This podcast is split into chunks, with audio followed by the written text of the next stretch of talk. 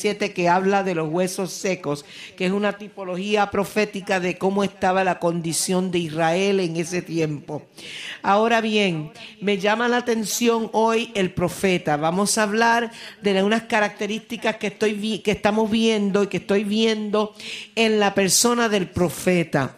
Primeramente, antes de continuar, quiero decirle que tengo la certidumbre de fe, a pesar de que las, noticias que no son tan buenas llegan a nuestros oídos y a nuestros corazones y a nuestros cuerpos y reaccionamos como humanos, pero tengo la certidumbre de fe que el 2.17 ciertamente es un, año de bendición, un año de respuestas, un año de parte del Señor donde tenemos esperanza y fortaleza por el Espíritu Santo.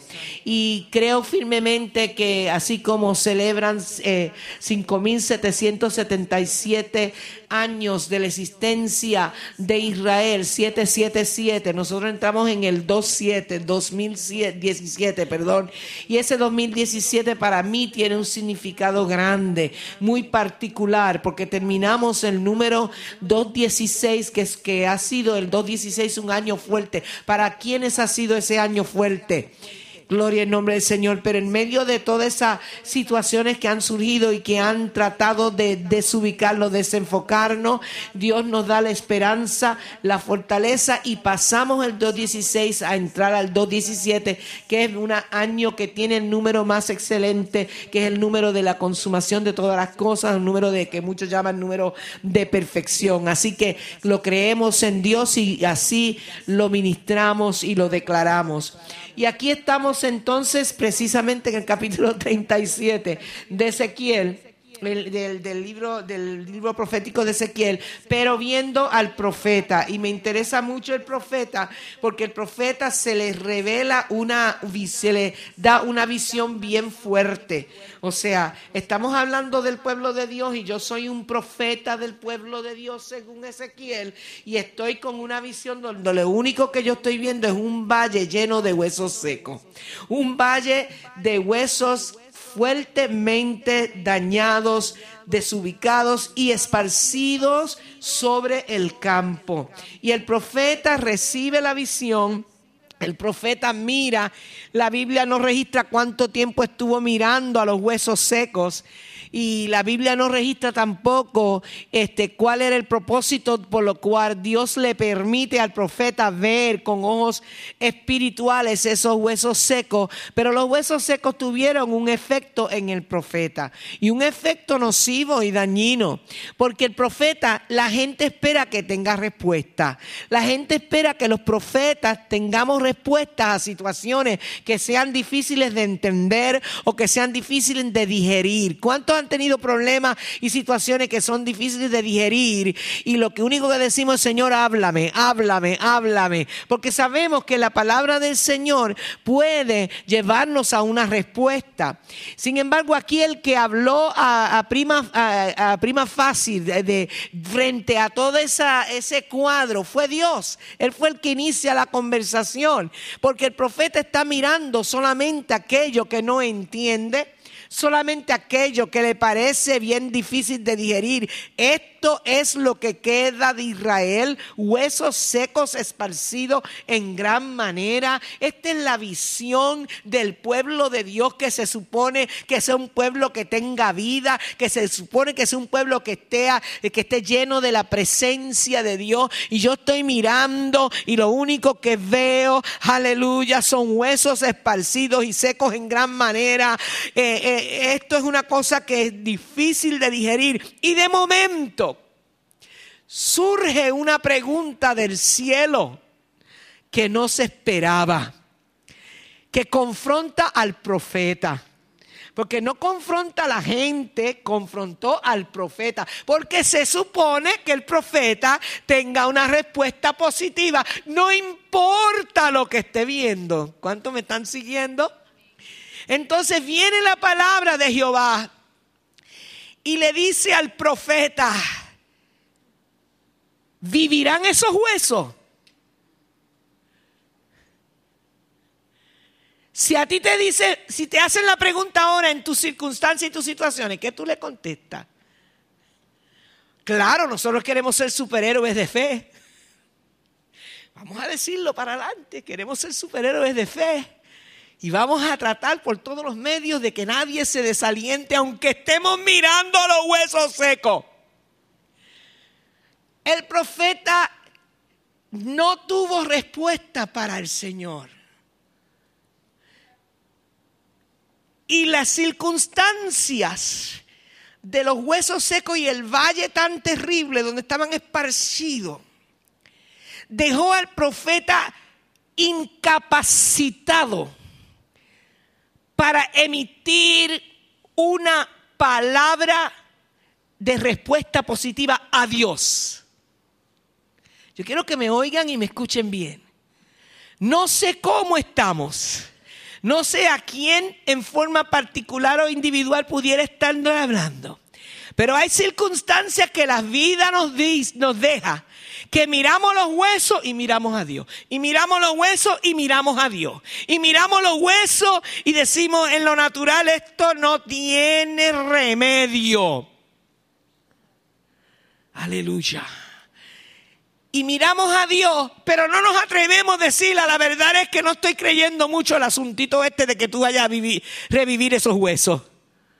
Y para yo hablar como profeta, o sea, el Ezequiel, mejor antes de yo decirle algo que me perjudique, yo le devuelvo una respuesta bien cómoda. Eso lo sabes tú. Solo Dios lo sabe.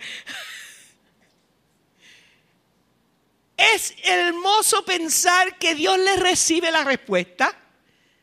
Porque Dios sabe que un un valle de huesos secos puede desalentar a cualquiera. Las situaciones difíciles que nos tocan ver y vivir y digerir pueden, aún siendo gente espiritual, aún siendo gente profética, incapacitarnos para cuando alguien nos pregunta, ¿y qué es lo que va a hacer Dios? Tú, tú no tienes la respuesta y no sabes qué decir. Pero eso está bien que no sepas qué contarle a las otras personas. Pero en la intimidad tampoco sabes cómo decirle a Dios, a darle una respuesta a Dios a su pregunta. Y cualquiera toma esta porción bíblica y dice, le faltó fe. No estaba, estaba impactado todo su ser entero como profeta quedó cautivo por sus sentidos mirando el valle de los huesos secos. El profeta no tuvo respuesta. El profeta no supo qué decir, porque estaba en una disyuntiva. En lo más profundo, yo sé que tú puedes en lo más profundo yo sé que tú tienes poder. Pero yo he tenido tantos huesos secos en este tiempo que no me atrevo a decir nada ahora. Y eso me pone en una disyuntiva porque tampoco me atrevo a quedar mal contigo al no pronunciar fe. ¿Cuántos me escuchan? ¿Cuántos me están entendiendo? No las estoy confundiendo. Oye, qué disyuntiva tenía el profeta. Si digo que sí y no pasa nada, quedamos mal. Y si digo que no, Dios me va a mirar con un ojo acusador, que tú no tienes fe. Denle un aplauso al Señor. Y lo peor que le puede pasar a un profeta es que no pueda dar una respuesta ni a Dios ni a los hombres de situaciones que crean en nosotros unas disyuntivas fuertes que tiene o que pensamos que tenemos que tener una fe gigante para poder salir de ese bosque enredado. ¿Cuántos me están escuchando? ¿Qué le digo a Dios? ¿Qué recibirá Dios de mí en esta hora, si yo le digo que sí o le digo que no, Yo voy a devolverle a Dios la pregunta. Digo, la respuesta se la voy a dar de nuevo sin yo contestarla. Tú lo sabes. Tú lo sabes. Señor, tú lo sabes. Es interesante que no continuó esa conversación. Dios obvió lo que le dijo. No le siguió preguntando, pero ¿cómo que si yo lo sé? Mi pregunta es que si tú crees. Mi pregunta es que si tú crees. Tú no me vas a contestar esa pregunta. Eh, permíteme ponerme en el, ¿verdad? en la expresión del Señor. Pero no me digas que tú no sabes, porque tú eres profeta y para eso te puse en la tierra, para que sepas, para que des respuesta. Y tú me estás diciendo que tú no crees con eso. No, la conversación no siguió. Dios se quedó en su trono y entendió.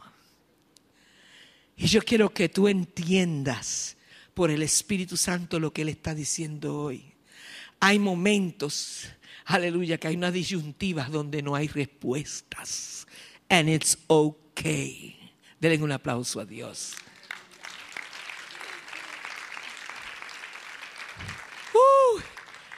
está bien.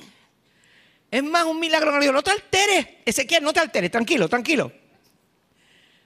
Está bien. Yo entiendo, dice el Señor, esto es parafraseando, que se te haga difícil pronunciar una palabra de fe cuando todo lo que está a tu alrededor, hoy y pasado, te dice lo contrario. Y eso Dios lo entiende. Y yo quiero entrar en un nuevo nivel de fe.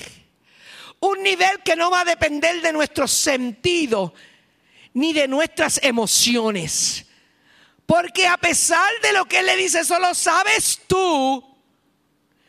Jehová entendió que él no podía dar una respuesta porque él no sabía lo que Dios iba a hacer. El profeta llegó a un punto se y que internalizó la experiencia de los huesos secos y se neutralizó. Cuán difícil es profetizar cuando uno está neutralizado. Cuando lo que tú ves está tomando todo tu mente, tu alma, tu cuerpo, tu ser, toda tu vida. Cuando las circunstancias parecen ahogarte, y tú tienes que actuar en fe, pero mirando esas circunstancias, tocándolas, viéndolas, con la visión que vio él, se neutralizó y cuando Dios habló, pues no sé, eso lo sabes tú.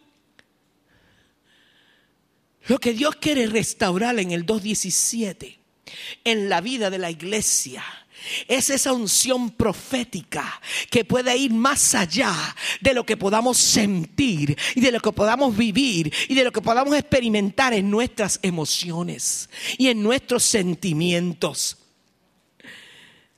No le dijo nada a Dios, no lo regañó.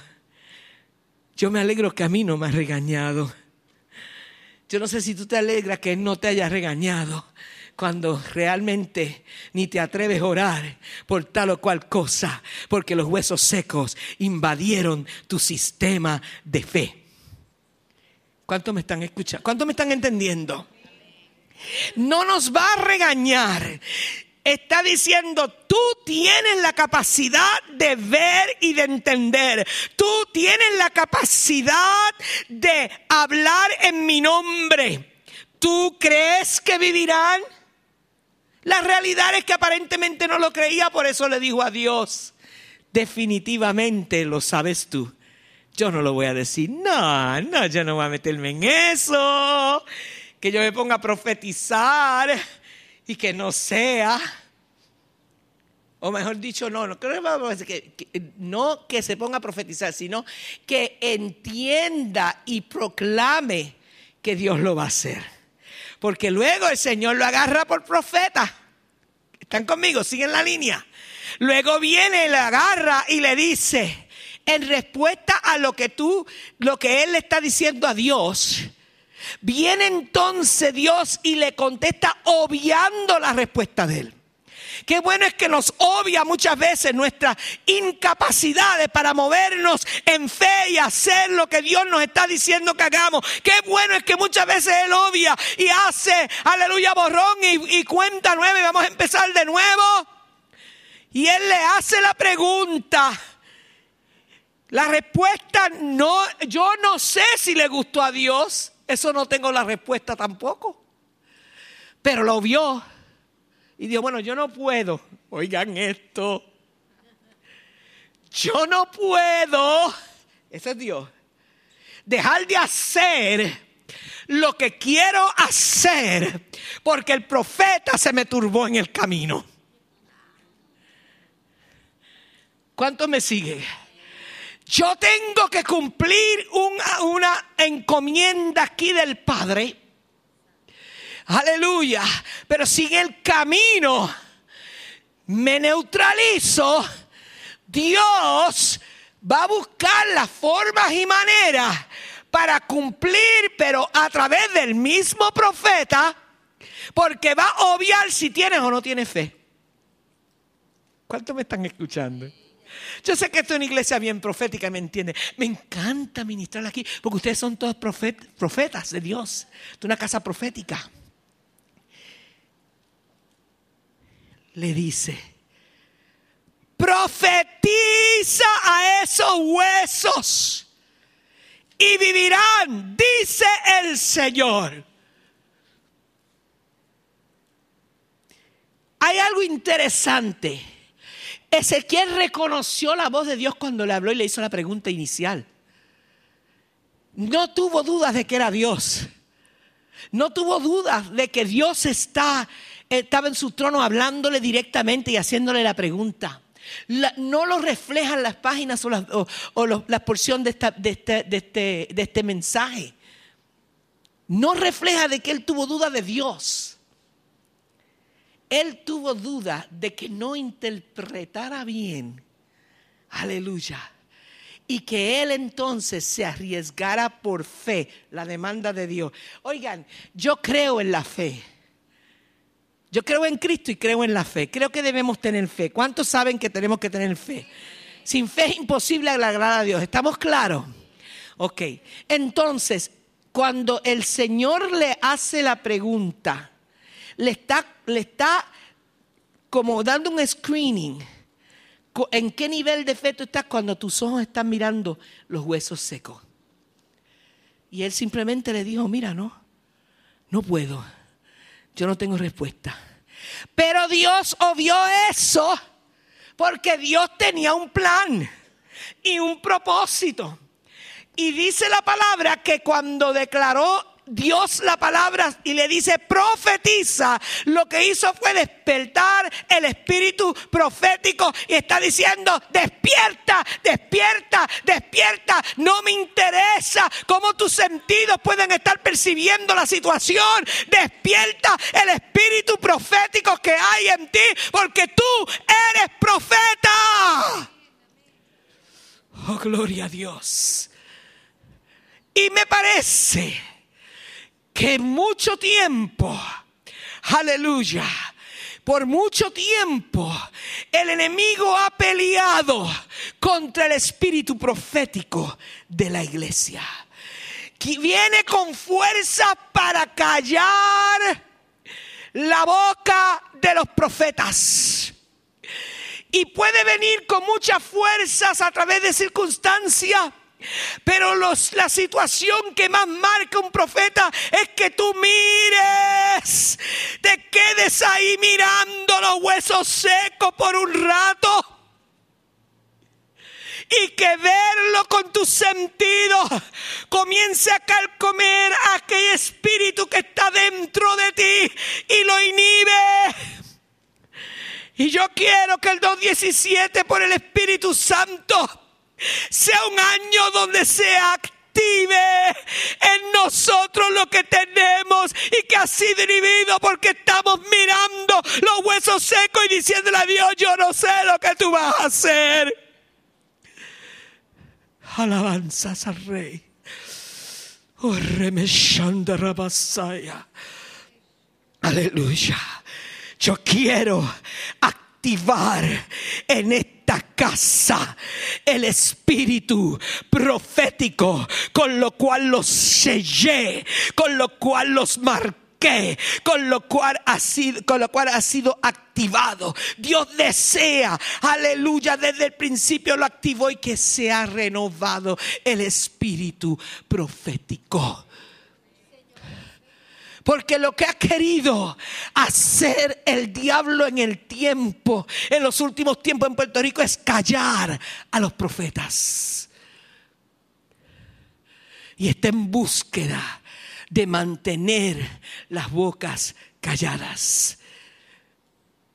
Pero como profetas, como dijo Pablo en un momento dado, el Dios a quien yo le silbo y de quien yo soy me habló. Aleluya. Y me dijo que no habrá pérdidas en esta barca de vidas.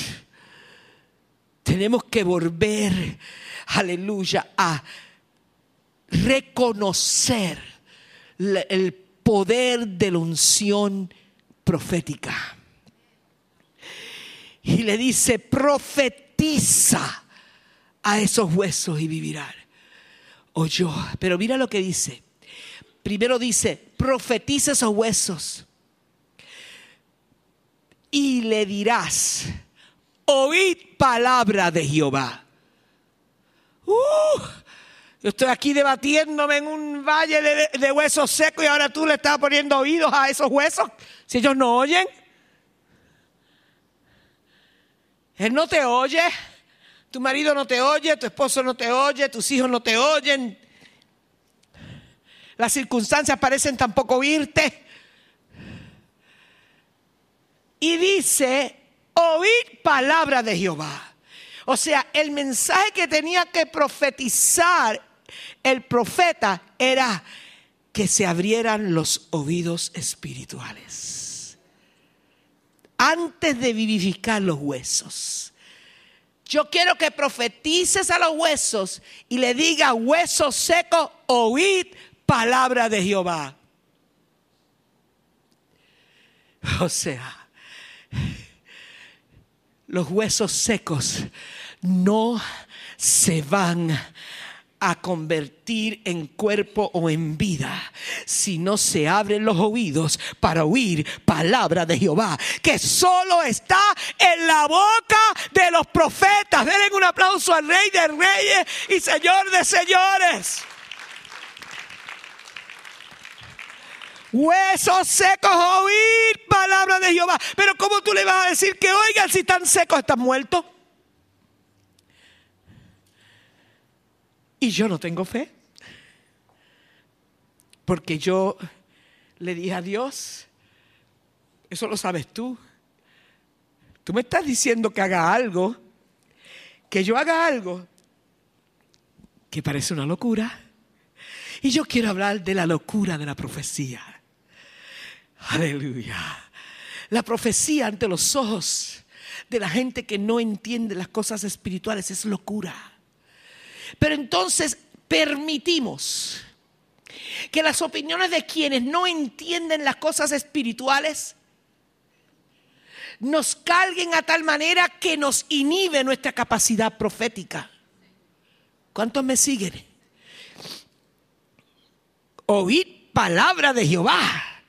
A lo mejor si yo hubiese estado, le digo, mire Ezequiel, ten cuidado con esa profecía, ¿sabe? ¿Cómo van a oírlo si son secos? Pero aquí hay algo interesante. Vamos a hablar de un nuevo nivel de fe. Esto no es un asunto de los sentidos ni de las emociones, sino solo una sola palabra, la obediencia. La obediencia. Dile a esos huesos secos que oigan palabra de Jehová. Es interesante que de un revuelo de, de batalla de fe, ahora bajamos a que yo no voy a pretender tener fe de que Él haga o no deje de hacer. No es un asunto si, que yo pueda ver y decir esto es lo que va a pasar o esto es lo que no va a pasar. Es un asunto de que abrir la boca del profeta es simplemente que comencemos a obedecer a Dios, aunque nos parezca locura lo que nos está pidiendo y aunque parezca locura lo que nos está diciendo. Aleluya. Y en estos tiempos todo parece locura porque todo está en un revuelo. Y en ese revuelo los profetas se han callado porque no se atreven a profetizar. Y si no pasa nada. Pero él dice, háblales y digan que, y dile a los huesos secos que oigan. Miren las respuestas. Vamos a volver acá. Aleluya. Gloria a Dios. Me dijo entonces, profetiza sobre estos huesos y dile, huesos secos, oíd palabra de Jehová.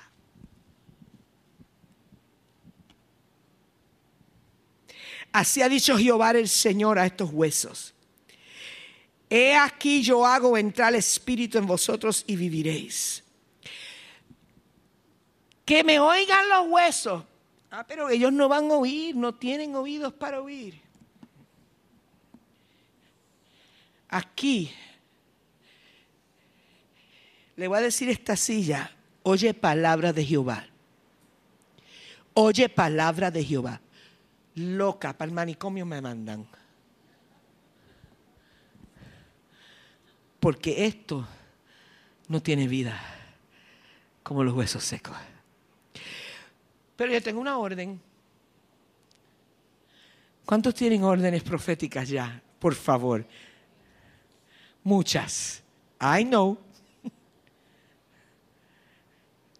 Pero es fácil cuando tú sientes que lo crees. Es fácil cuando tú lo dices y lo hablas y tienes esa certidumbre de fe que por la gracia de Dios está moviéndose, es más fácil profetizar.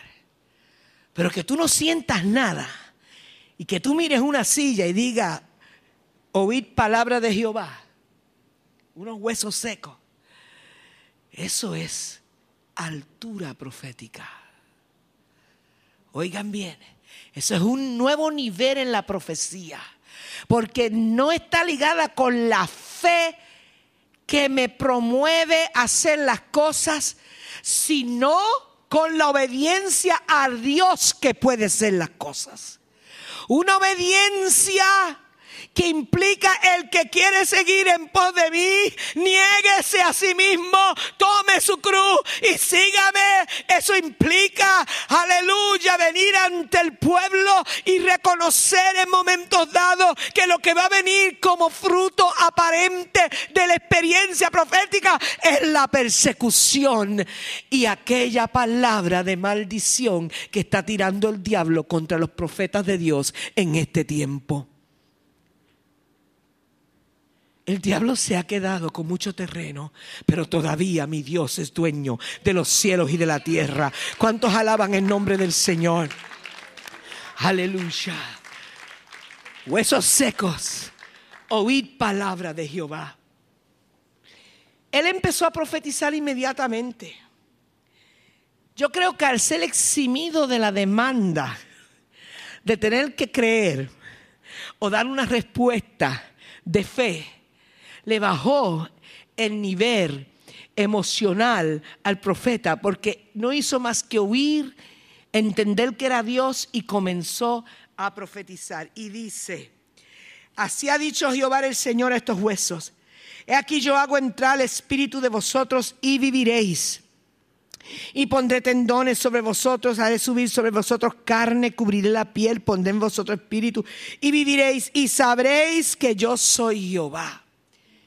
Le está diciendo a los huesos, ustedes van a ser transformados. Oigan bien a los huesos, le está diciendo. A los huesos le está diciendo, oigan bien esto que les estoy diciendo. Ustedes van a vivir. Ustedes van a conyuntarse, cada hueso con su hueso. Ustedes van a tener tendones y ustedes se van a levantar. Wow, es un cuadro tremendo.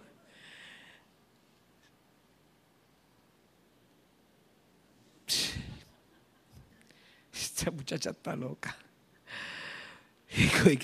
Esos valles, ese valle, como es que eso no puede ser.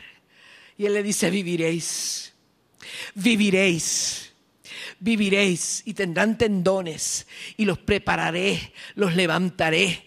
Y empieza a profetizar, a profetizar. Yo no sé si el profeta lo creía.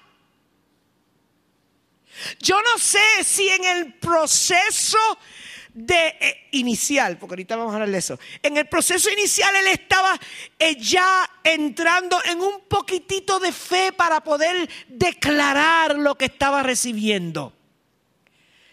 Pero siguió ministrándole a los huesos que no tenían oídos y le decía oíd en una manera poderosa y especial. Pero hay dos puntos que quiero traer aquí en ese verso. Dice, y pondré en vosotros espíritu y viviréis y sabréis que yo soy Jehová.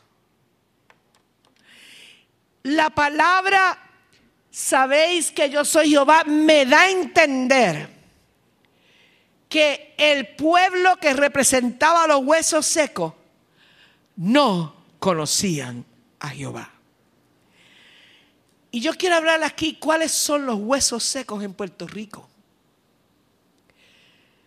¿Qué pasó en el camino de la vida de la iglesia y de Puerto Rico? Que los huesos secos ahora, Dios le tiene que decir, les voy a mostrar, eso es lo que le está diciendo, yo le voy a mostrar que yo soy Jehová sabréis que yo soy Jehová. Le está diciendo, profetizando y el profeta recibiendo una señal de que viene algo inesperado, porque esos huesos no tienen idea de lo que podría pasar. Sabrán que yo soy Jehová está el profeta recibiendo una unción, no solamente para profetizar a los huesos, sino que ahí lo que está diciendo, yo me voy a probar a ti y a ellos. ¿Cuántos alaban el nombre del Señor?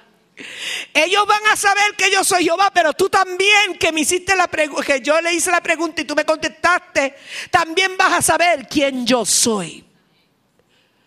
¿En qué medida el profeta perdió perspectiva? ¿En qué medida el pueblo perdió perspectiva de quién es Dios? ¿Dónde nos quedamos? ¿Qué pasó en el camino? ¿Qué ha pasado con Puerto Rico que perdió perspectiva espiritual de valores? ¿Qué ha pasado con la iglesia que perdió perspectiva de lo carismático, de la unción profética? que fue la que nos dio vida. Aleluya, al inicio de nuestro, eh, nuestra experiencia con Dios. Y Él está diciendo, ellos van a saber que yo soy Jehová, que yo soy su Dios. Ellos van a volver a entender quién yo soy si tú profetizas. Profetízales y dile que sabrán que yo soy Jehová. Profetiza y dile a los huesos secos de Puerto Rico que vivirán, que se levantarán, pero que sobre todas las cosas conocerán quién es el Dios de la iglesia, el Dios de los profetas, el Dios de Israel, todopoderoso Dios. Pero eso me dice que perdió Puerto Rico perspectiva de quién es Dios. Y por eso estaban secos en gran manera. Y le dice el profeta, aleluya, sabrán que yo soy Dios. ¿En qué medida hemos perdido la capacidad de entender quién es nuestro Dios. ¿Dónde nos quedamos en el camino? Mujeres israelitas, mujeres de Dios, hay un gran propósito profético con las mujeres. Dios no solo ha estado levantando por años, sino que estos sabrán, aleluya, sabrán que yo soy Dios cuando cada uno de nosotros comencemos a obedecer, no sentir, no creernos la última Coca-Cola del desierto en nuestra gran gigante de fe. Porque yo les aseguro, mis amadas, que yo muchas veces he tenido que profetizar por obediencia, aunque mis naturalezas se estremece creyendo y si no pasa nada y si no es de Dios, ¿cuánto me están escuchando? Ya eso hay que dejarlo porque eso es de profetas niños. Ahora tenemos que obedecer. Como dicen aquí en Puerto Rico, salga el tiro por donde salga. Yo hablaré la palabra de Jehová conforme a la obediencia, conforme la oigo y la obedezco. Porque solo así, solo así sabrán que Él es Dios. Sabrán que Él es nuestro Dios, más todavía, que Él es nuestro Dios. Tu familia tiene que saber que Él es Dios. Tus compañeros de trabajo tienen que saber que Él es Dios. La iglesia tiene que saber que Él es Dios. Aleluya. Que Él lo que dice lo cumple lo promete y lo cumple. Que en Él no hay engaño ni sombra de variación. Que Él es el mismo ayer, hoy, por todos los siglos. Y lo que ha dicho vendrá a fiel cumplimiento. Cada palabra no será vertida en tierra porque Él es Dios. Y sabrán que yo soy Dios. Y la única forma que se active por el Espíritu Santo es la obediencia, abriendo las bocas de los profetas activando la unción profética.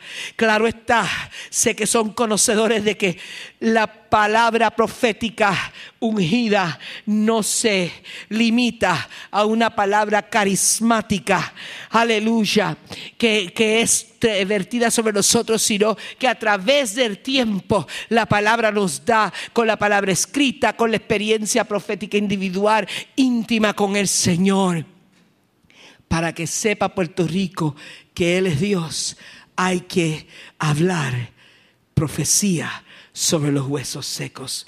Vamos a seguir porque todavía nos queda algo. Entonces el verso 7 dice, sabréis que yo soy Jehová. Y el 7, profeticé, obedecí, hice lo que me mandó. Profeticé pues como me fue mandado. Oye, eso está poderoso. Aleluya. Yo tengo que discernir la voz profética de Dios en mi mente y en mi corazón. Y cuando la doy, tengo que darla como la mandó no conforme a los adornos que muchas veces le ponemos, no conforme a los adornos o los ajustes que le hacemos. Hay unos ajustes tan cómodos para que no se sienta tan mal el pueblo Aleluya. Ya basta de ajustar. Profeticé como me fue mandado. Ni más ni menos. Profeticé tal, tal y cual él dijo, tal como él dijo. Así profeticé. No necesitamos añadirle.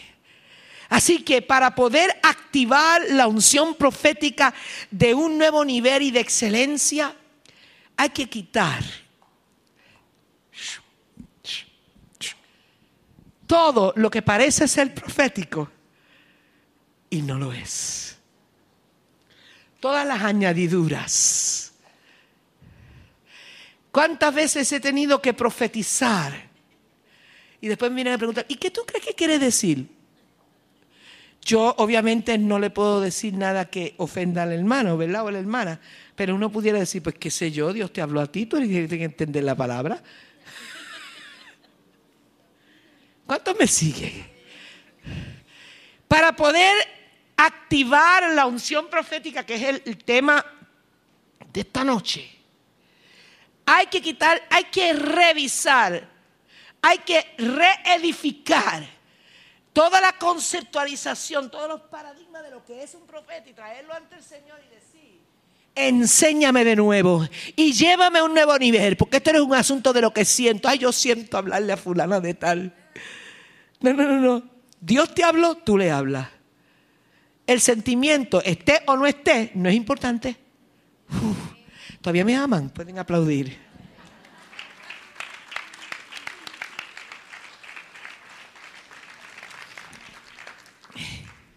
Aleluya. Qué bueno que estoy con un pueblo profético. Todavía tengo tiempo. Aleluya. Ok. Y tengo que... Ella dice, tenés que obedecer. Así que número uno, tenemos que quitar todo lo que, tenemos que revisar nuestras expresiones proféticas internas, predicadas, carismáticas. ¿Y qué quiero decir con eso? Ay, yo siento, y yo, eso es lo más. Y yo siento, y yo siento, y yo siento, y yo no sé qué tú vas a sentir, porque hoy sientes una cosa y mañana sientes otra. Las emociones, pensamientos, sentimientos no tienen que ver nada con la unción profética. La unción profética es enviada al Espíritu de nosotros. El Espíritu Santo en nosotros eleva un pensamiento del Espíritu para ministrarlo y yo no le tengo que añadir ni quitar. So, el Señor está diciendo en esta noche, para el 2.17, quiero perfeccionar la unción profética de la casa. Estoy profetizando. Quiero perfeccionar que cada hermano y hermana pueda entender claramente lo que es, aleluya, la unción profética y la palabra de vida que yo quiero poner en la boca de los profetas de la casa, para la casa y para uh, Arecibo y para Puerto Rico. Puerto Rico perdió perspectiva anda errante, pero el Dios a quien yo le sirvo y de quien yo soy, como ya hablé, está diciendo, yo voy a hacer algo con los huesos secos, pero primero tengo que hablar con los profetas y por eso estoy haciéndole la pregunta al profeta, ¿tú crees que vivirán? ¿Tú crees que Puerto Rico se pueda levantar? ¿O cuántas veces decimos que sí cuando nada más profundo lo dudamos? ¿O perdóneme en que lo hable de esta manera? ¿Cuántas veces decimos que sí cuando realmente decimos yo no sé cómo esto se va a arreglar. Yo tampoco lo sé, ni sé de qué manera, pero una cosa tengo por seguro, que Dios no miente, ni es hijo de hombre para arrepentirse, y que toda palabra, aleluya, que él ha hablado es veraz y todo hombre es mentiroso. Y él le dijo, esos huesos van a vivir. Y yo declaro que de la misma manera que Ezequiel recibió el mensaje de predicar, de predicar o de profetizar sobre los huesos, nosotros está, yo estoy así. Yo tengo hambre y sed de soltar tantas cosas y comenzar, aleluya, a un nuevo nivel en el área profética conforme a la ordenanza del Espíritu Santo en obediencia. Ahora el profeta está sintiéndose mejor. Porque en el momento que empiezas a, a profetizar, ¿cuánto le ha pasado eso? O a predicar, tú al principio estás como, pero en la medida que vas dando pasos, hacia esa activación celestial en nosotros de profecía a través de la prédica, de la administración, como sea que Dios lo tenga. En la medida que te metas en esas aguas, al principio va a ser como precisamente el profeta, los tobillos, después el, en la rodilla y después te tienes que zambuir completamente. Cuando de momento estás profetizando y no tienes ni conciencia de ti mismo, estás hablando palabra de Jehová. Y cuántas veces uno está elevado, a mí me ha pasado cuando estamos bajo una unción, ya sea de predicación o profética, en ese sentido carismático, que de momento yo estoy como me doy cuenta, quedé depleted, bajo el poder de Dios. Quedé sin energía bajo el poder de Dios. Así que el profeta comenzó a, a recibir ánimo cuando empieza a profetizar. Pero yo no sé cómo estaba su mente, porque él solo estaba profetizando. Pero yo no sé si él estaba en su mente racionalizando lo que estaba pronunciando por su boca. Yo no sé si en su mente se, se metió algo que le pudiera decir, ay Dios mío, y si esto no sale. Como muchas veces pasa. Él solamente profetizó. Lo demás le toca a Dios. Denle un aplauso al Señor.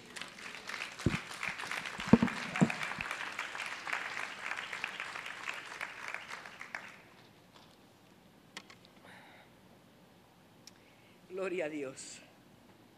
No sé por qué esto sigue por el aire será. Profeticé pues como me fue mandado y hubo, ok. Sabéis que profeticé pues como me fue mandado. Estrictamente lo que Dios quiere decir. Estrictamente lo que Dios quiere hablar es la ordenanza que Dios tiene para nosotros como, como hijos, hijas del reino y para Puerto Rico. Entonces él empezó a profetizar. Y dice que cuando empezó a profetizar, Hubo un ruido mientras yo profetizaba y aquí un temblor y los huesos se juntaron cada hueso con su hueso. Hay tres cosas que pasaron aquí. Y yo quiero decirte algo, cuando tú comienzas a profetizar como te, como te es mandado, aunque tú no tengas unas eh, expectativas altas de lo que pueda o no pasar, cuando tú sabes que tú estás haciendo algo que parece una locura y tú estás hablando palabra por, en un acto de obediencia y no de, de un sentimiento de fe o una experiencia de fe, sino una experiencia de obediencia y tú te metes a profetizar profetizar, comienzan a pasar cosas. Y yo le quiero decir que cuando David llegó a buscar el arca del pacto, que ustedes me han escuchado predicar esto, quiero hacerle un recuerdo de esto. Él estaba frente, estaba cantando, estaba alabando, estaba bendiciendo, estaba obedeciendo, estaba en el propósito de traer el arca a Jerusalén, que estaba en la casa de Abinadab. Y en la casa de Abinadab no había pasado nada en los últimos tiempos, sino algunas cosas que pudiera que registrar, que registra la Biblia, pero en términos de lo sobrenatural, de lo que pudiera impactar el pueblo de una manera especial, no había pasado. Y cuando sacaron el arca de la casa de Abinadá, lo cogieron, lo pusieron en el carrito, que no, que yo siempre he dicho que no es Mercedes-Benz, ¿recuerdan eso? Ok, pues estamos entonces ahí con el carrito, llevando el arca del pacto, y él empieza a cantar alabanza, a bendecir, a adorar. ¿Y qué ocurrió? Entonces dicen que fue por causa de la carretera, puede ser que sí, pero that's not important, eso no es importante. Lo importante es que el arca comenzó a moverse, comenzó a moverse comenzó a moverse. Gloria al nombre del Señor. ¿Y qué pasó? Que el hijo de Abinadab le puso la mano, que la había, sabrá Dios cuántas veces puesto la mano antes y nunca había pasado nada, porque el poder no estaba activado, porque la unción no estaba activada. Y cuántas cosas no están pasando, porque no está activada la unción profética, el momento profético de Dios. ¿Cuántos me están escuchando? Y cuando tocó ustedes saben que murió. Algo que no tenía vida. El arca era un mueble que solo le daba vida la presencia del Altísimo. Pero empezó a moverse, aleluya, cuando hubo obediencia de David, aleluya, cuando llevó a su grupo para activar, gloria en nombre del Señor, el arca. Él no estaba consciente de lo que estaba haciendo, pero ciertamente vino una activación poderosa que cobró la vida de una persona. Y David se echó para atrás. Y dijo, y ahora sí, ¿cómo podré yo llevar la gloria, el arca, a la ciudad de Jerusalén? Oh, gloria al Señor. La activación profética hace cosas que nos dejan pasmados, que nos dejan impactados. Gloria en nombre del Señor. Y es importante entender que en estos momentos es un tiempo donde Dios quiere activar esa unción para que el pueblo conozca que Él es Dios y que nosotros somos sus siervos. Y entonces dice en el próximo verso, y miré o sea, empezó a moverse todo, un temblor.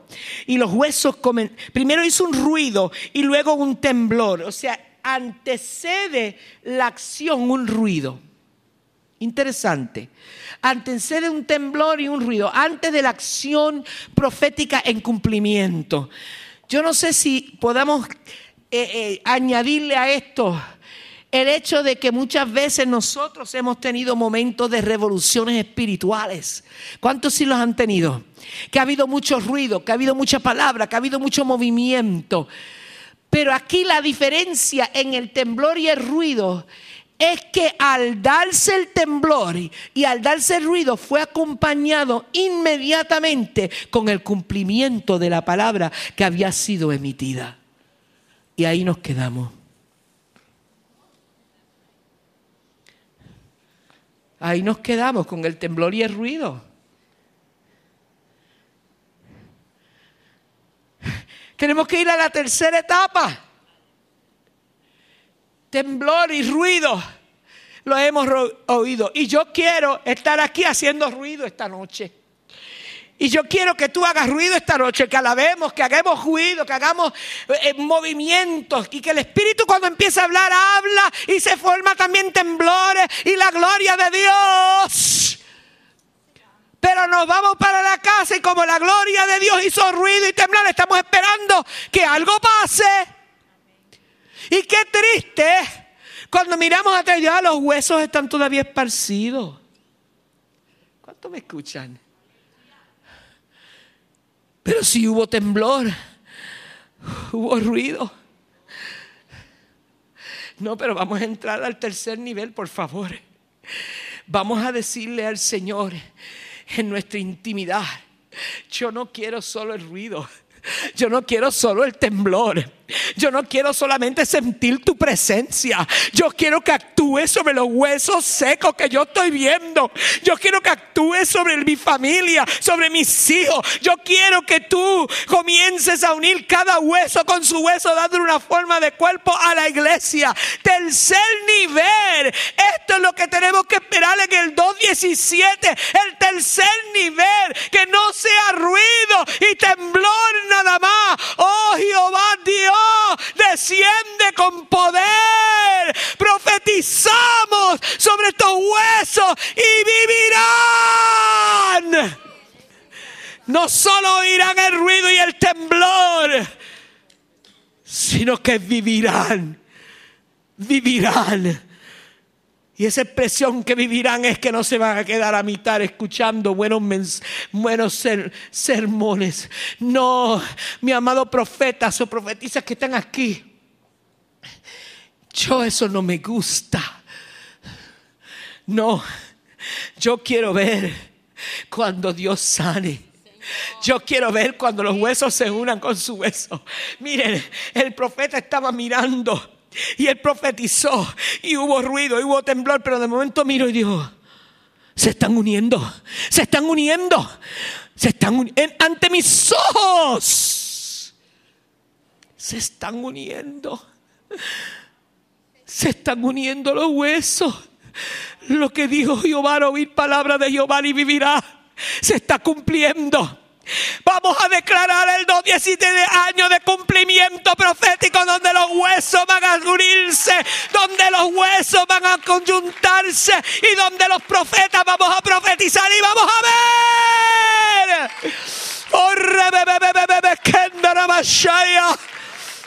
Oh,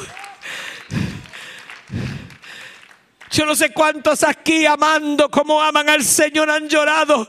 Porque sí, amamos a Dios, le creemos a Dios.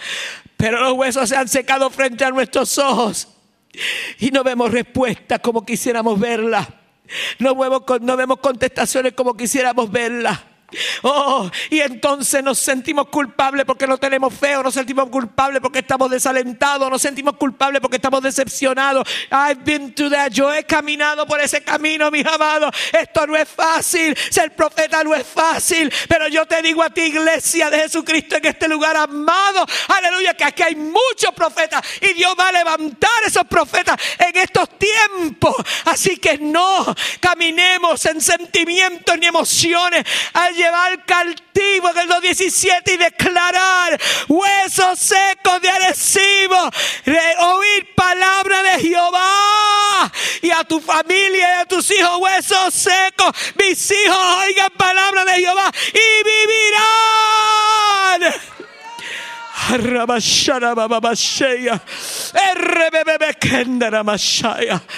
Aleluya.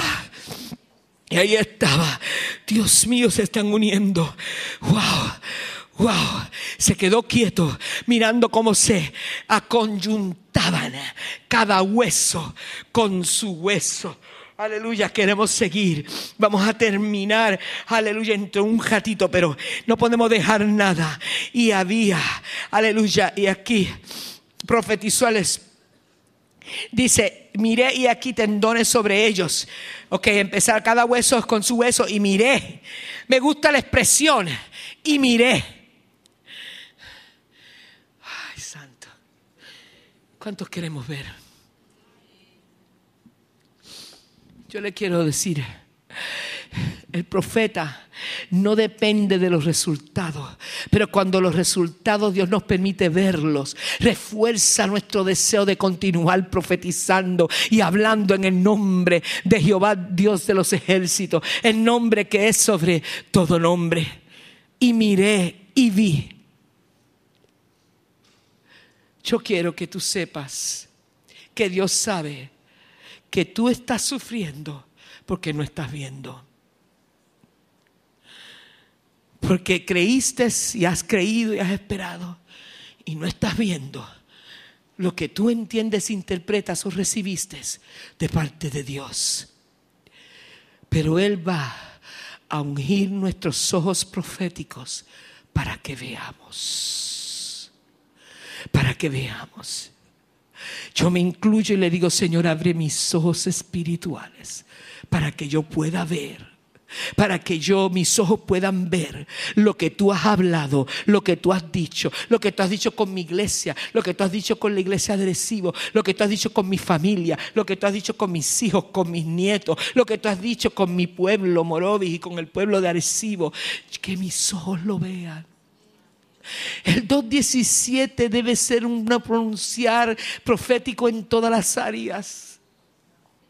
Pon tu unción sobre mis ojos para ver, para ver, para ver. Estoy cansada de esperar y no ver nada. Yo quiero ver. Yo quiero ver. ¿Y tú quieres ver? Dios te dice, no temas, iglesia, porque yo no miento. Y yo voy a permitir que veas lo que estás esperando ver yo lo voy a permitir. Vamos a creerle al Dios Todopoderoso. Y dice que el profeta miró, dice, y miré. Pero yo me imagino que él estaba impactadísimo, porque él le dijo al principio a Dios, yo no sé lo que tú vas a hacer. Y de momento estoy mirando y estoy viendo lo que él iba a hacer, lo que Dios quiso hacer. Y dice, miré y no solamente cada hueso con su hueso, sino tendones, carne y piel cubría por encima de ellos. Pero faltó algo. Pero no había en ello espíritu. Yo quiero hablar de las obras inconclusas. El profeta estaba en una experiencia poderosa pero cuando miró, tenían los tendones, eso era un milagro. Tenían la carne, eso era un milagro. Se habían juntado, eso era un milagro. Pero no tenían espíritu. Quedó inconcluso el milagro. Quizás tú has visto algunas cosas de lo que esperabas ver. Quizás tus milagros están a mitad. A mitad. Estás mirando y no se ha completado todo lo que tú has querido ver y lo que Dios te ha dicho que vas a ver. Y él miró y dijo, pero, pero ahí no, ellos están unidos, pero no tienen espíritu, no hay espíritu en ellos, no hay vida en ellos. Y yo me imagino que el pensamiento del profeta es otra vez a la misma asunto. ¿Y de qué vale a mitad? Si no se completó. ¿Cuántos han sentido alguna vez que Dios como que se quedó a mitad? Acá, yo sé. Como que te quedaste a mitad, pisaste y no arrancaste, Dios. Todo con el respeto al Espíritu Santo, ¿verdad? Gloria al Señor. Hubo un hombre que se quedó a mitad cuando se encontró con Jesús y era un ciego. Y el Señor le pregunta, una vez le, le escupen los ojos ¿Cuántos conocen la historia?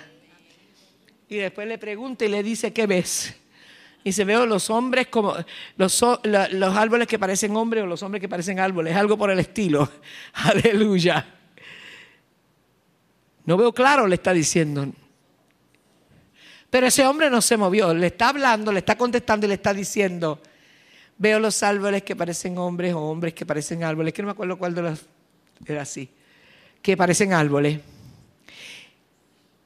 y se quedó frente a Jesús esperando que Jesús le respondiera.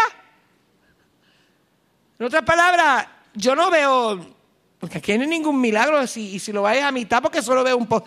Déjame ver lo que puedo ver un poquito. Ay, sí, el milagro está, el milagro no estaba, punto, no estaba. Estaba inconcluso el milagro. ¿Están de acuerdo conmigo? Y cuando le hace la pregunta, entonces el Señor volvió a tocar sus ojos. Y entonces la, vista le fue de vuelta completa. Pero el hombre dijo, Dios, aquí yo no me muevo porque esto está inconcluso. Esto no está completo. Todavía yo necesito ver. Señor, no te está completando. Esto no está completado. Hay poder en el nombre de Cristo. Aleluya. Y el profeta Ezequiel miró, Juandita miró y vio y dijo, todo está bien, pero no tienen vida. Así que ¿de qué vale? Porque no tienen vida. ¿Siguen, siguen conmigo? En esos momentos, digan momentos, esos momentos donde Dios le, eh, le place interrumpir nuestros pensamientos. Dice que él estaba pensando, miró, y no había en ello espíritu. Pero inmediatamente, antes de que el pensamiento tomara fuerza en el corazón y, la, y, el espíritu y la emoción del profeta, antes de, de, que ese pensamiento no tiene vida, cobre una, una fuerza demasiado que impida que el profeta, o sea, no que impida, no, que, que lleve al profeta otra vez a ponerse en el jaquemate de la disyuntiva, Dios habló. Dios le interrumpió el pensamiento. Qué poderoso. Dice, y me dijo, y me dijo, yo me imagino que le está diciendo, pero no tienen vida. Mira, ve acá que te voy a decir otra cosa. Espérate. Y me dijo, profetiza al Espíritu, profetiza. Hijo de hombre, y di al Espíritu, así ha dicho Jehová el Señor. Espíritu, ven de los cuatro vientos y sopla sobre estos muertos y vivirán. Recibe una profecía, completa la obra, muchacho. Sigue profetizando, están mirando, no tienen vida. Profetízale que van a vivir. Y dile a los vientos, vientos vengan de todos los lados, aleluya, y sopla sobre ellos comenzaron entonces, aleluya, a tener vida. Y dice el profeta, dice el profeta, profeticé, vuelve, vuelve, a mencionarlo, dice, y me dijo, este, y entró espíritu, y profeticé como me había mandado, otra vez lo dice por segunda vez, Y entró espíritu en ellos y vivieron y estuvieron sobre sus pies un ejército grande en extremo. Me dijo luego, hijo de hombre, todos estos huesos son la casa de Israel. Bien, mis amados. Se completa el propósito profético de Dios. Tres veces le tuvo que hablar, tres veces tuvo que repetir, tres veces le tuvo que reiterar. Tres veces. Tres veces. El tres siempre es un número también de plenitud y de consumación. Aleluya. Yo creo que en el 2.17 vamos a profetizar y vamos a ver completado completado aquello que está en el 2.16, que pasó en el 2.16, que no se terminó, lo va a completar. Y aquello, aleluya, que todavía estamos en esperanza de ver, que no ha empezado, también lo vamos a ver. Pero solamente, y podemos ponernos de pies, si se activa la unción profética como se activó en Ezequiel. Padre, que yo pueda ver. Padre, aleluya. Ayúdame a profetizar en una actitud de obediencia. No por sentimientos. No es sentimiento, no es emociones Dios sabe que no hay fuerzas emocionales en muchos de nosotros para nosotros seguir trabajando. Nosotros solo nos queda la realidad de que esta palabra es vida y que lo único que nos queda es pronunciarla y profetizarla a los huesos secos de nuestras vidas, hijos, esposos, esposas, familia, pueblo, iglesia pero necesitamos, no, fíjense que estoy hablando y quiero que esto quede bien claro, que no estoy hablando que se active la fe en nosotros. La fe va a ser sanada en nosotros en la medida que comencemos a profetizar, a hablar palabras sobre nuestros seres queridos, sobre nuestra familia. Va a activarse la fe. Pero Dios no depende de nuestra fe porque ahora mismo nuestra fe está afectada por los sentidos de las cosas que vemos. ¿Cuánto me están entendiendo? Y está diciendo, quiero que esta casa, que en esta casa que tengo tantas profetas y eh, profetas, eh, profetizas y profetas, comiencen a activar la experiencia profética sin temor Siempre habrá quien juzgue porque hay que juzgar las profecías. Y eso es autoridad espiritual. Eso no es problema. Ni es antagónico, ni es no de Dios como muchos piensan. Pero es tiempo de que comencemos a profetizar con la autoridad, aleluya, que nos muestra aquí este profeta Ezequiel. Profeticé a los huesos y se convirtieron en un ejército grande los procesos son los mismos. No queremos profetizar porque no estamos seguros lo que Dios va a hacer o lo que Dios, aleluya, no va a hacer. Vamos a cerrar nuestros ojos.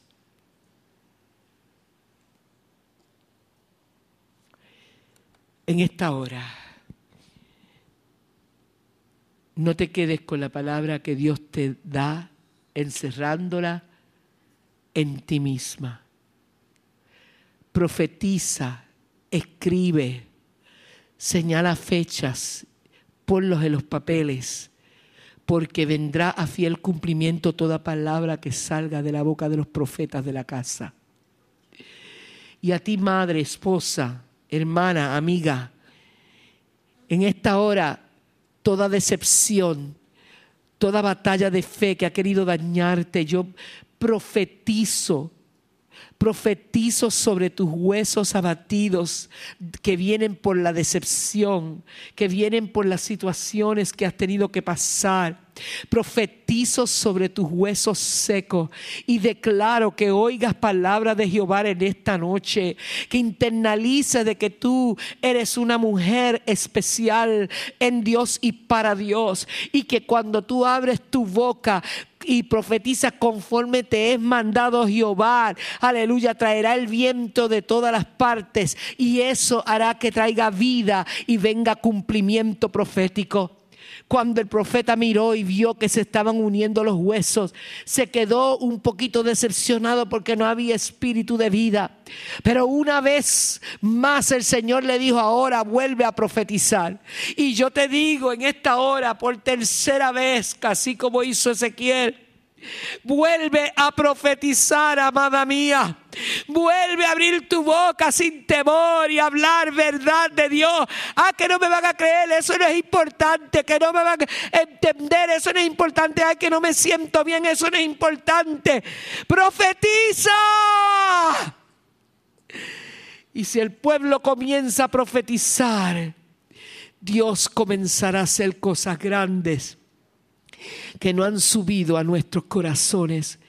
2.17 es un año para profetizar a Puerto Rico para que conozcan a nuestro Dios, para que sepan que en Él hay vida, que Él, aleluya, es el Dios todopoderoso, para que le conozcan a Él, al único Dios verdadero, y para renovar las fuerzas de los acarreadores que son los líderes ministeriales del país, que están agotados y que están batallando con batallas de fe. Profeticemos sobre los huesos secos de la iglesia de Jesucristo, que hemos entrado en temores y en inseguridad que intentan inhibir y robar la unción profética de la vida de la iglesia y robar las respuestas de Dios que siempre serán para bien y no para mal. ¿Cuántos alaban su nombre? Yo te invito en esta noche hermosa, ya por finalizar, que tú le digas a Dios, ok, ok, ahí estamos, Señor.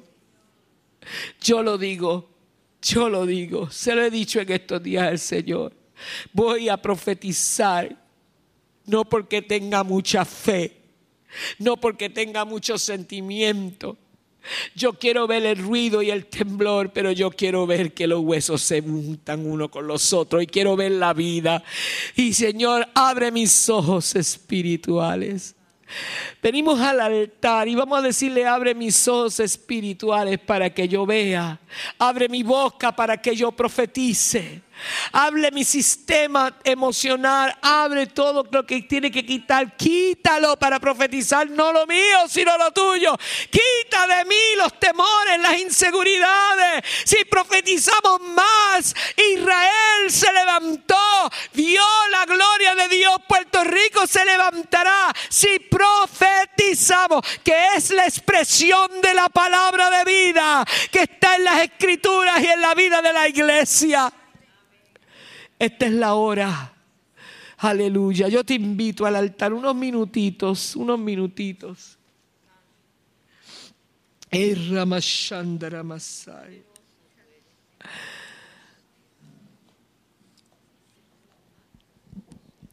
Estas son las condiciones. Lo que Dios ha dicho. Yo me voy a acomodar por aquí y me voy a quitar los zapatos.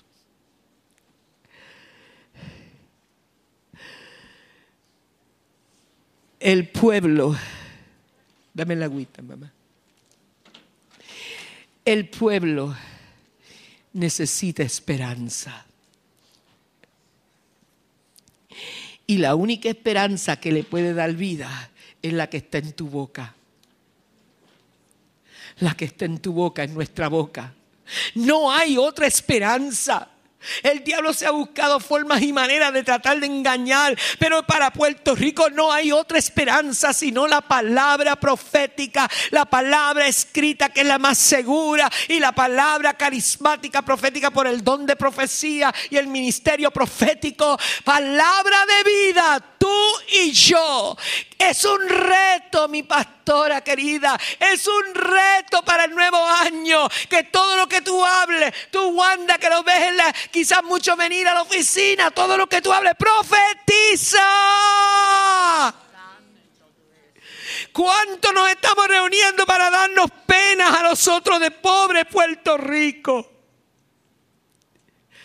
Profetiza.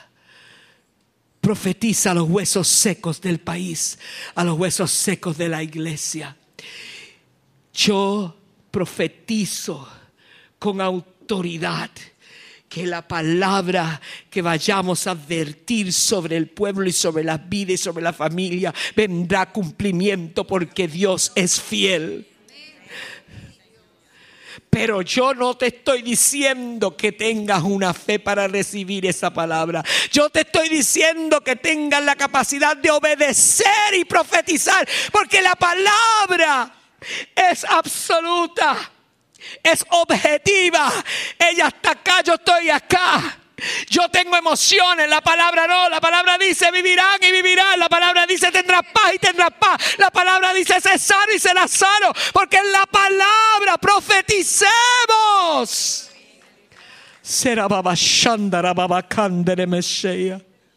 Implica riesgo, implica atrevimiento. Pero el Señor quiere eso aquí. Porque todo lo que ha sido profetizado por todos los profetas que han pasado por este púlpito viene a cumplimiento, aunque el diablo ha querido desarraigar. El diablo se ha metido para que no se dé el cumplimiento. Pero vamos a la tercera fase.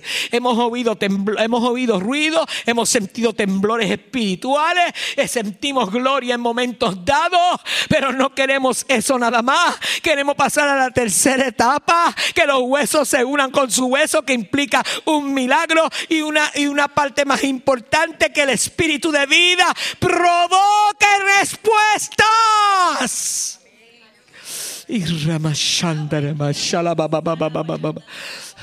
Yo te invito hoy, aleluya, junto conmigo, que tú pongas tus manos sobre tu boca. Aleluya. Pues yo no puedo tocarlas a todas. Pongan las manos.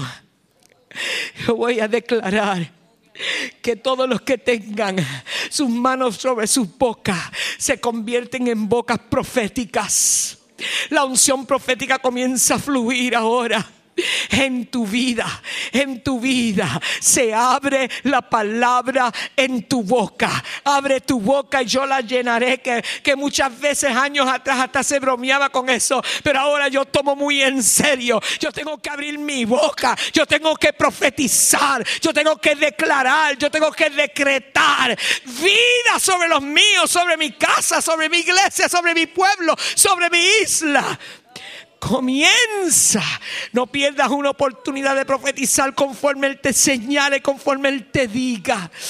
Ramashaya. Padre, en estos momentos mientras estamos, aleluya, mis amados hermanos, con, con las manos en la boca, en estos momentos desata, desata la unción profética en esas bocas. Que este lugar se conozca como una, una, una casa profética poderosa que logra ver, aleluya, las cosas venir a cumplimiento para la gloria de tu nombre, Padre, en estos momentos. Esto es vital. El 2.17 será año de respuesta, pero lo será, aleluya, en la medida que profeticemos, que declaremos, que decretemos, aleluya, sobre la isla, en el nombre poderoso de Jesús de Nazaret. Aleluya.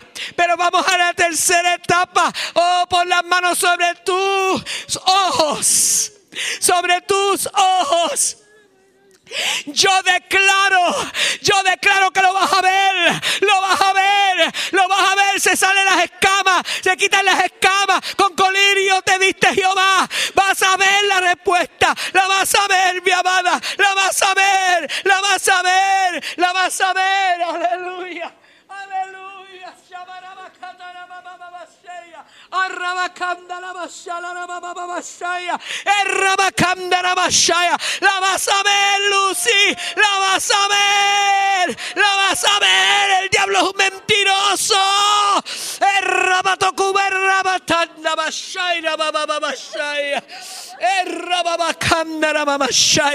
Aleluya. Señor, Señor, aleluya. Y que ahora mismo estos ojos reciban, estos ojos reciban en el nombre de Jesús la vista para ver lo milagroso para ver lo milagroso, para ver lo milagroso. Aleluya. La consumación, no la mitad, la consumación la vas a ver, porque en Él no hay mentira ni mediocridades. Él es un Dios mediocre. Él completa la obra que ha comenzado. En el nombre de Jesús, tú lo vas a ver y yo te ministro por el Espíritu Santo la certidumbre de fe. Oh,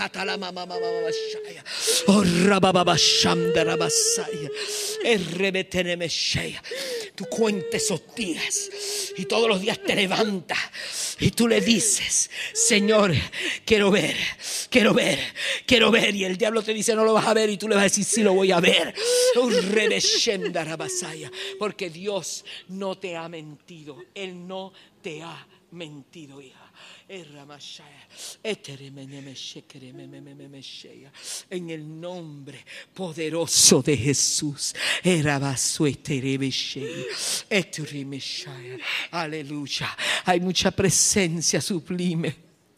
Aleluya, tú te levantas mañana por la mañana, que es realmente cuando empieza el año, porque todos estos tiempos ha sido de festividad. Aleluya. Pero tú te levantas mañana y tú vuelves a decir por tu boca, por tu boca vas a decir, yo sé que Dios es real, yo sé que Dios me va a contestar, yo sé que Dios no miente, yo sé que Él es fiel. Y esto no tiene que ver con lo que sientas o la fe siquiera que tenga, es la obediencia a la palabra. Cuando Él dice que la pronuncies, pronúnciala, pronúnciala aunque todo tu sistema te diga lo contrario. Pronúnciala aunque todo parece contrario, aleluya, a lo que estás pronunciando. Es una locura que muchos pueden ver, pero es locura para aquellos, aleluya, que se pierden, no para los que viven y los que están en Cristo. En el nombre de Jesús de Nazaret, yo declaro sobre ti una unción profética y yo declaro que tú abres tu boca y profetizas sobre esas circunstancias que están contrarios, tratando de dañarte. Y en el nombre de Jesús, esa vistas abierta, aleluya, para que tú veas, porque verás la gloria de Dios, verás la gloria de Dios y verás lo que Dios es capaz de hacer por ti, por los tuyos. Visitación tendrás de mi parte, cuenta los días porque lo verás, porque en mí no hay engaño. Yo soy Jehová tu Dios y yo muevo las fichas a favor de mi plan, plan que todavía en esencia no conoces, pero yo te lo mostraré, te dice el Señor. Aleluya. Seguimos profetizando, seguimos declarando.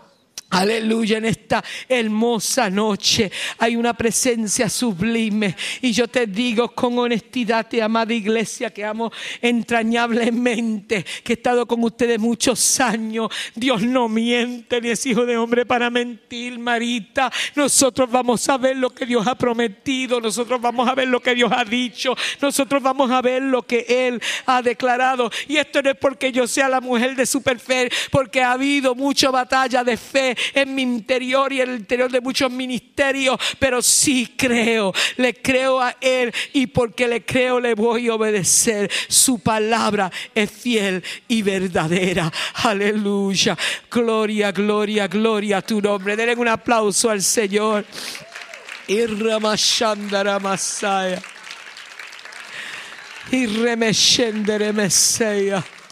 Aleluya. Me siento un poquito débil pero todavía siento que Dios te está hablando. Y es importante discernir la voz de Dios. En este año van a haber unas aparentes contradicciones a lo que tú has esperado. Tú quieres apuntar esto, unas aparentes contradicciones a lo que tú has esperado. Pero no se turbe tu corazón ni tengas miedo, porque ya Dios habló y sé que no ha hablado por mí nada más, es una iglesia que recibe palabras confirmativas constantemente. Dios habló hoy aquí con los profetas. Se va a derribar todo poder de las tinieblas que se ha levantado en esta casa. Es una guerra espiritual lo que hay aquí, tratando de callar las bocas de los profetas y la gente de Dios. Yo siempre lo he creído en términos de esta casa que conozco hace muchos años, que aquí, Dios de aquí, fluye un río. Aleluya, para el pueblo de Arecibo. Así que en el nombre de Jesús, antes de finalizar, yo quiero que se pongan en comunión en estos momentos una vez más. O sea, comunión es el vocabulario religioso, ¿verdad? Porque en comunión estamos. Pero Cerremos nuestros ojitos, vamos a hacer una oración en estos momentos de guerra espiritual. Has tenido perturbaciones directas de parte del enemigo. Nosotros lo hemos vivido, lo hemos experimentado y sabemos que es un intento contra toda la vida de la iglesia. Pero en estos momentos vamos a hacer una oración de intercesión contra todo espíritu antagónico de asignación que ha venido perturbando tanto nuestra casa como la casa aquí, como muchas iglesias. Pero vamos a hacerlo en particular aquí porque ha habido un intento terrible para callar la boca de los profetas con desánimo, con incredulidad, con duda. Por eso decimos como el profeta, tú lo sabes, Señor, tú lo sabes, Dios lo sabe, porque estamos en un momento de, hemos estado en un momento de turbación, pero 2.17 nos liberta. En el 2.17 Dios dice, voy a libertar las mentes y los corazones. Voy a devolver un espíritu de gozo y de alegría y de fortaleza a mi pueblo. Padre, en el nombre de Jesús de Nazaret, ven una vez más, Señor, con la autoridad que tú me confieres como ministro tuyo. Y yo declaro en esta hora, mi Dios, que las puertas del infierno no prevalecerán contra esta casa. Yo vengo contra toda asignación del infierno en el nombre de Jesús que ha venido tratando de dañar, Señor, aleluya el corazón y las mentes de muchos de los profetas de la casa y los ministerios de la casa y los hermanos de la casa. En el nombre poderoso de Jesús, nombre que es sobre todo nombre. Yo vengo contra toda asignación específicamente contra los profetas de Dios. En el nombre de Jesús, todo espíritu antagónico en esta hora yo declaro que he derribado toda asignación, la cancelamos, la cancelamos, la cancelamos, la cancelamos en el nombre de Jesús y va al abismo de donde saliste, porque no podrá vencer. Vengo contra ti, no con espada, sino con el poder de la palabra. Satanás, tú estás vencido. Tú estás vencido debajo de la planta de nuestros pies. Tú te tienes que ir, porque la iglesia se levanta. El 2.17 será tiempo de bendición. Alabasorre, bebé, y respuestas de larga duración vendrán. Yo ordeno que mudezca Satanás. No tienes, no tienes autoridad contra la vida de la iglesia. Aleluya. Levanta tu mano y adora al Señor y dale gracias. remenda mancha mamashaya.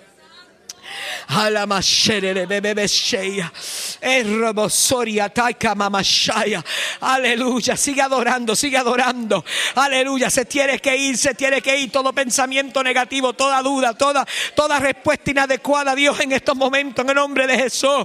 Señor, perdónanos porque a veces fallamos. Perdona nuestras debilidades, perdónanos cuando como el profeta decimos, yo no sé lo que tú vas a hacer. Señor, perdónanos y obvialo, Dios, como obviaste a Ezequiel y da, Señor, vida los huesos secos.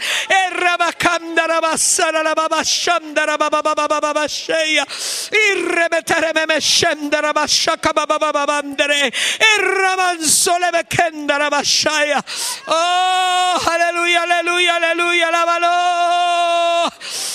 Oh.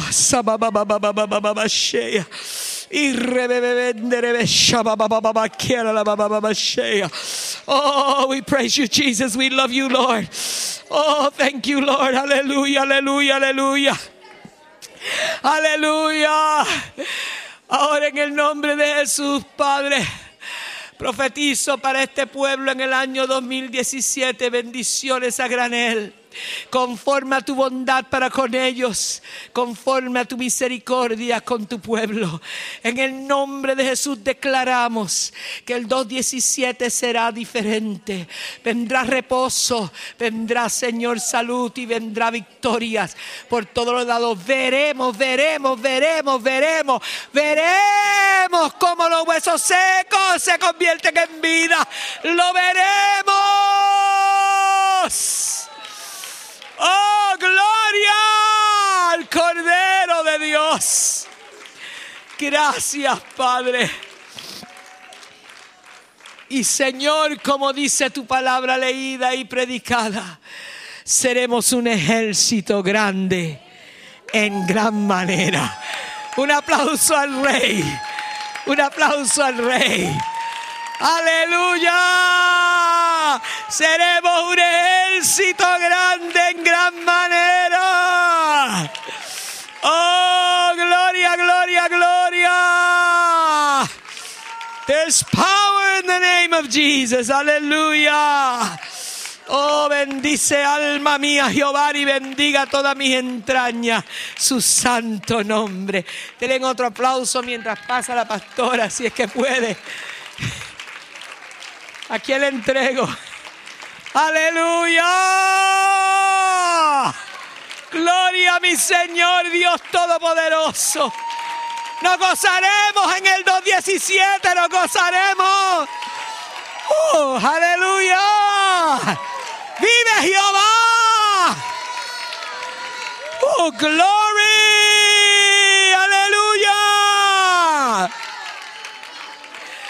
Y conocerán que tú eres nuestro Dios. Puerto Rico conocerá que tú eres nuestro Dios. Te adoramos. Aleluya. Aleluya. Qué gloria, qué presencia. Thank you, Jesus. Te adora mi alma, Señor. Te adora todo mi ser. Gloria, gloria, gloria al Señor. Hay algunas que no quieren terminar.